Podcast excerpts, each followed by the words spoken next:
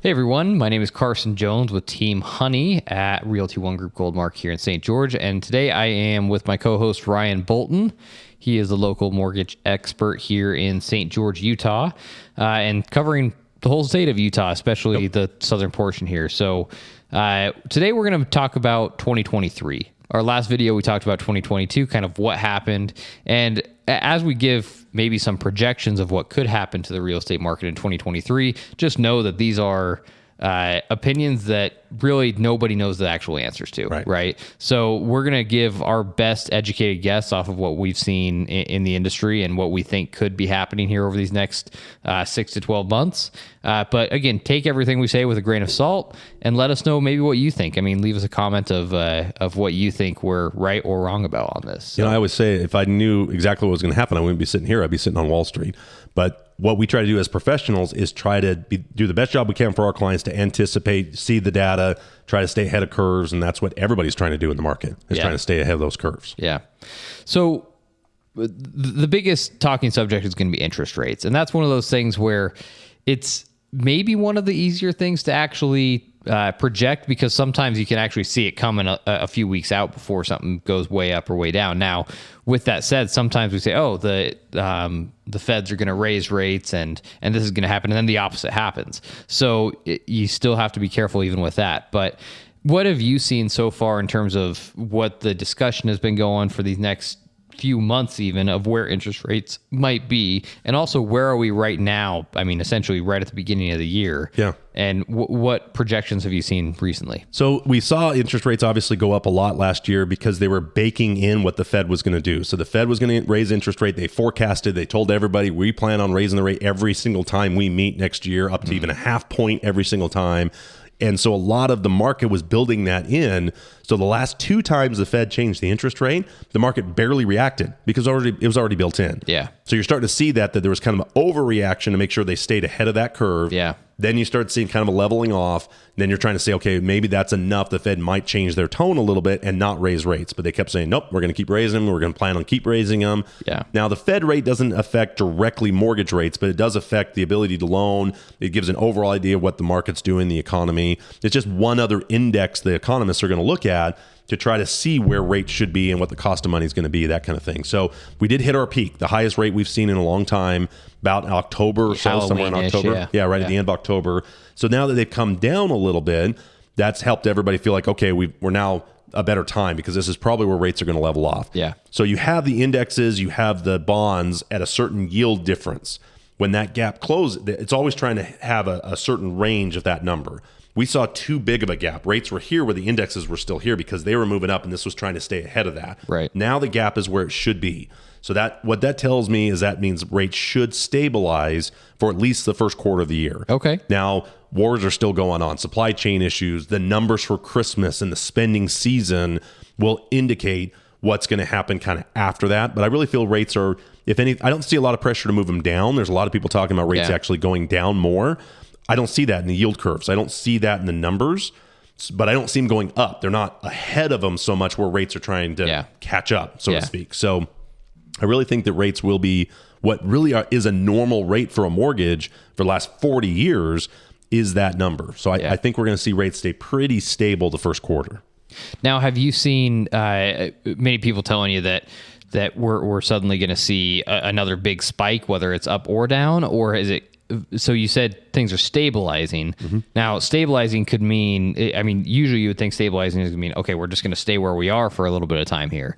Is that what you feel, or do you feel very much that we will still have some sort of either significant up or significant down over this next quarter, maybe? I think the numbers are going to come out. I mean, December's a big spend. November, December is big spending on you know, uh, Black Friday numbers. I mean, some mm. of those things are still kind of working themselves out. End of the quarter numbers. There's fiscal years that end this time of year, so we're going to see a lot of numbers in January that I think will be better than it predicted. Yeah. Even with the Fed talking about raising rates, so I think there's that's what I'm saying. I think they're both pushing each other both ways, which makes it stabilize. Yeah. I don't think there's going to be more news in one way or the other that's going to affect rates down.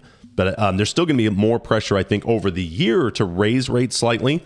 But I don't see any like we saw this year, this last year. I don't think we're going to see dr- dramatic spikes like we did. Okay. Now, if a war breaks out somewhere else, or a nuclear bomb goes off, or something happens, that's going to change everything because that's going to be the news of the day. Yeah. You know, it's September 11th type thing, you know, some sort of big news event that happens. But I think a lot of that is stabilizing. Ukraine, they're talking about peace treaties there, supply chains are starting to get back online.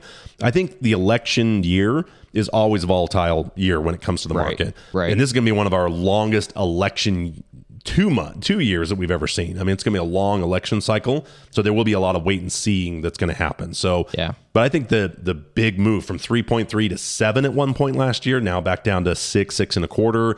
I think that that's going to be more the, the trend for at least the first quarter. Okay. I don't see anything that's really going to move rates down or up that first quarter. Well, and, and the good thing is we've also been seeing stabilization in terms of the active listings and sold listings, like we talked about. I mean, it was a pretty significant spike there from April through August, right? A pretty significant spike just straight up in terms of the uh, amount of active listings and then coming down in terms of the amount of listings sold. So separating, but now we've we've been seeing things stabilize a little bit, and uh, rates have not been going in this huge spike for a little while now. Luckily, I mean they've still been get they they were high, but not jumping a percentage at a time, And, right? and it's totally relative. I mean, when you go from three to six, that's a big jump. But when you is. look at the last 40 years, 6% is very normal for a mortgage. Yeah. And I still have people will tell me, talk to your grandparents, talk to your parents, that they had 10% rates. They had 11% rates. Now, the price of the homes were a lot lower. So there is a factor to consider. They weren't paying $400,000 for a median home price. They were spending 100 you know. So there,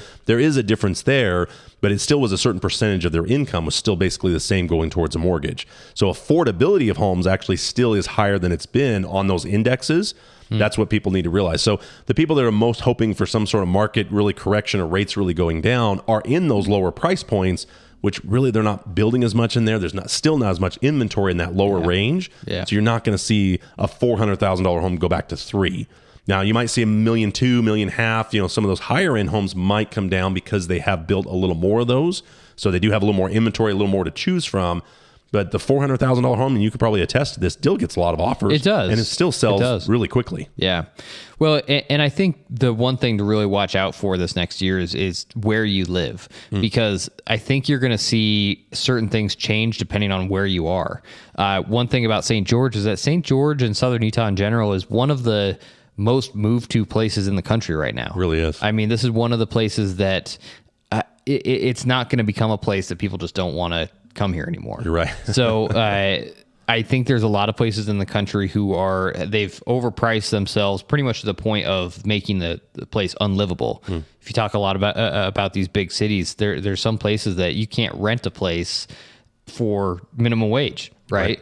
Uh, let alone even making 13 14 dollars an hour it can be really tough to even rent a place so that's going to become a, a, a bigger problem if if we can't get to the point where some of these larger cities start to see a little bit of a drop you're going to see more and more people leaving some of these big cities And I think that St. George does a great job with their parade of homes in February because you got all these people around the country just tired of snow, tired of politics, tired of whatever it is, and they discover Southern Utah, which has been so discovered. Mm. One of the best places I've ever lived. I've lived all over the country, and St. George is special. Yeah. I mean, it's just a great place to live, and it's growing, it's vibrant.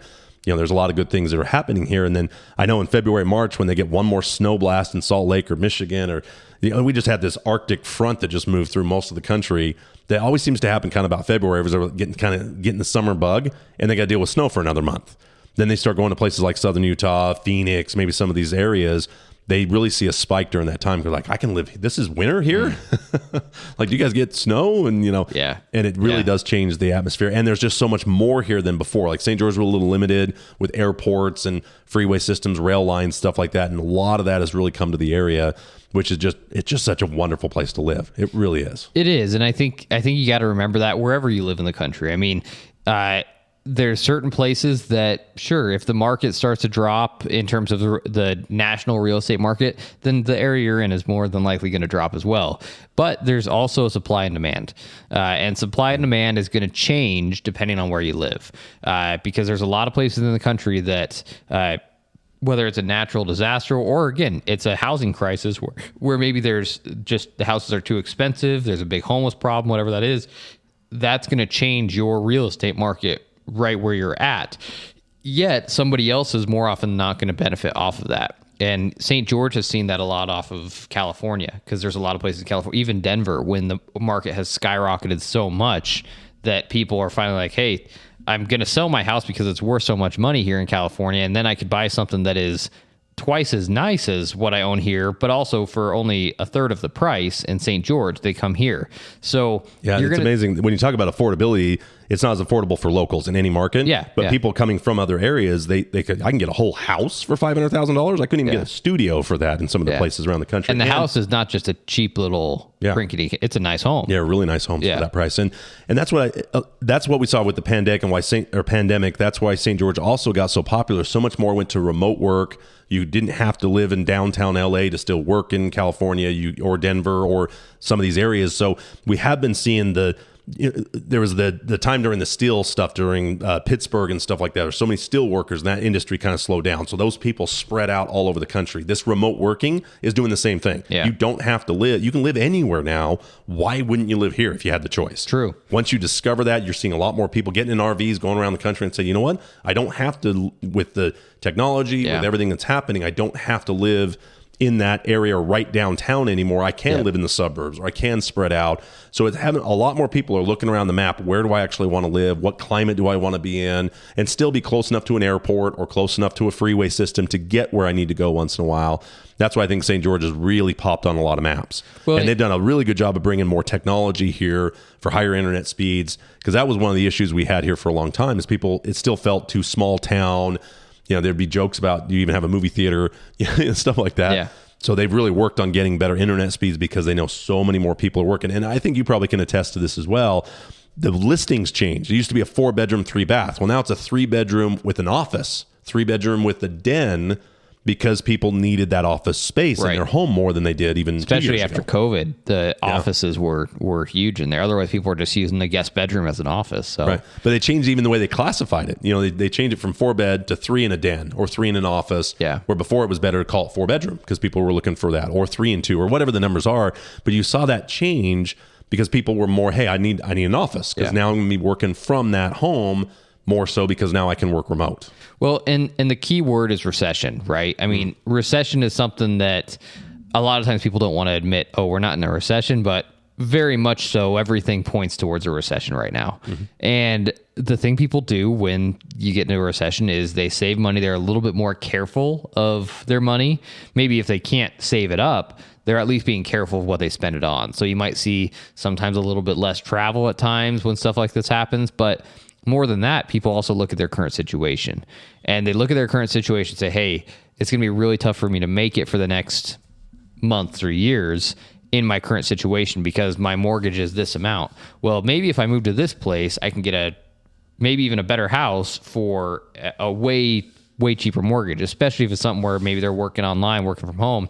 They can still move somewhere else while maintaining that job. And I think you're going to see more and more of that through a recession is people deciding, "Hey, I can do everything I'm doing here in a much cheaper place." Hmm. And I think you'll see places like a St. George start growing just off of that. And and once again, I know you're never going to see a city like LA or San Francisco just get to the point with okay, nobody's living here anymore. It's it's gone. It's just a ghost city. That's not going to happen. But the amount of people who leave is it's continuously going up. Um, that number hasn't dropped in quite a few years now. And St. George hasn't gone down. We have not No. had a single year where Yeah. we've lost or even kept the same number. It's Yeah. grown every year now for Yep. years.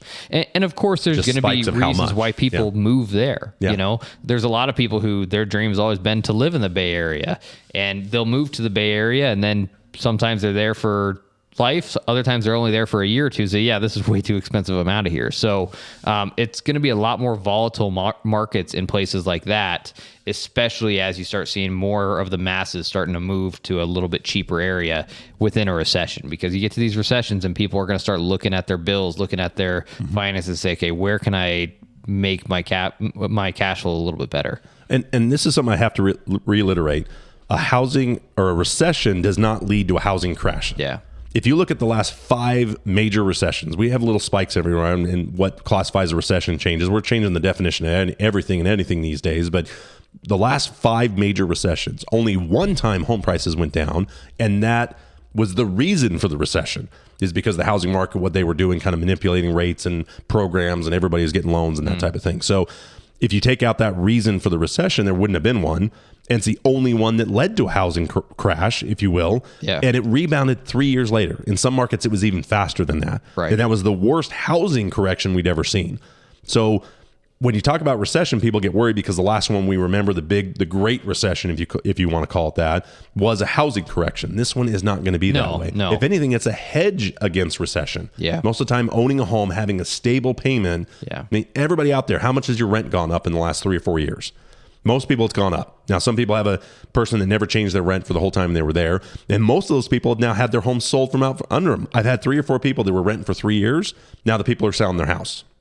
So yeah, maybe they had a stable payment, but now they're jumping back into the housing market, back into the rental market, and they're seeing a huge jump Yeah. for what they've been paying for the last few years. So a mortgage is way more consistent of a payment.